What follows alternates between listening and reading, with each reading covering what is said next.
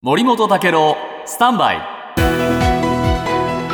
長官読み比べです、はい。家庭の電気代やガス代が下がるって話を先ほどご紹介しましたが、今度は上がるって話も今日はたくさん新聞に出てて行き詰まるんですね、えーまず朝日新聞ですけれども国民年金。これがねもう今60歳から今度ね5年延長して64歳までの45年間とする方向で本格的な検討に入ったということなんですよ。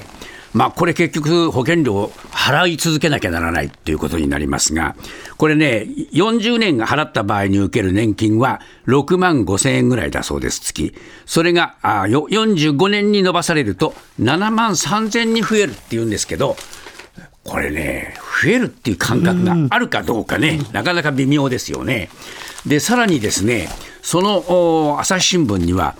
高齢者の所得上限をさらに上に伸ばすというですね、えーこれね、後期高齢者の医療、はいこれね、大変ですよ。高所得者にはですね、えーまた今までの年間上限額を66万円から68万円に引き上げるという方針が出てきています。まあやっぱりね、えー保険料をどんどん上げていくっていう傾向になってるんですね。でその他、読売新聞、えー EV の本格的な普及を見つめて、走行距離に応じて課税する仕組みを含めて、えー新たな課税方方法を検討するという話が出てきています。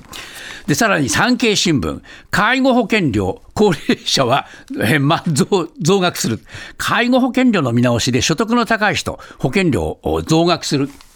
まあ、次から次へ。JR 東海、えー繁忙期には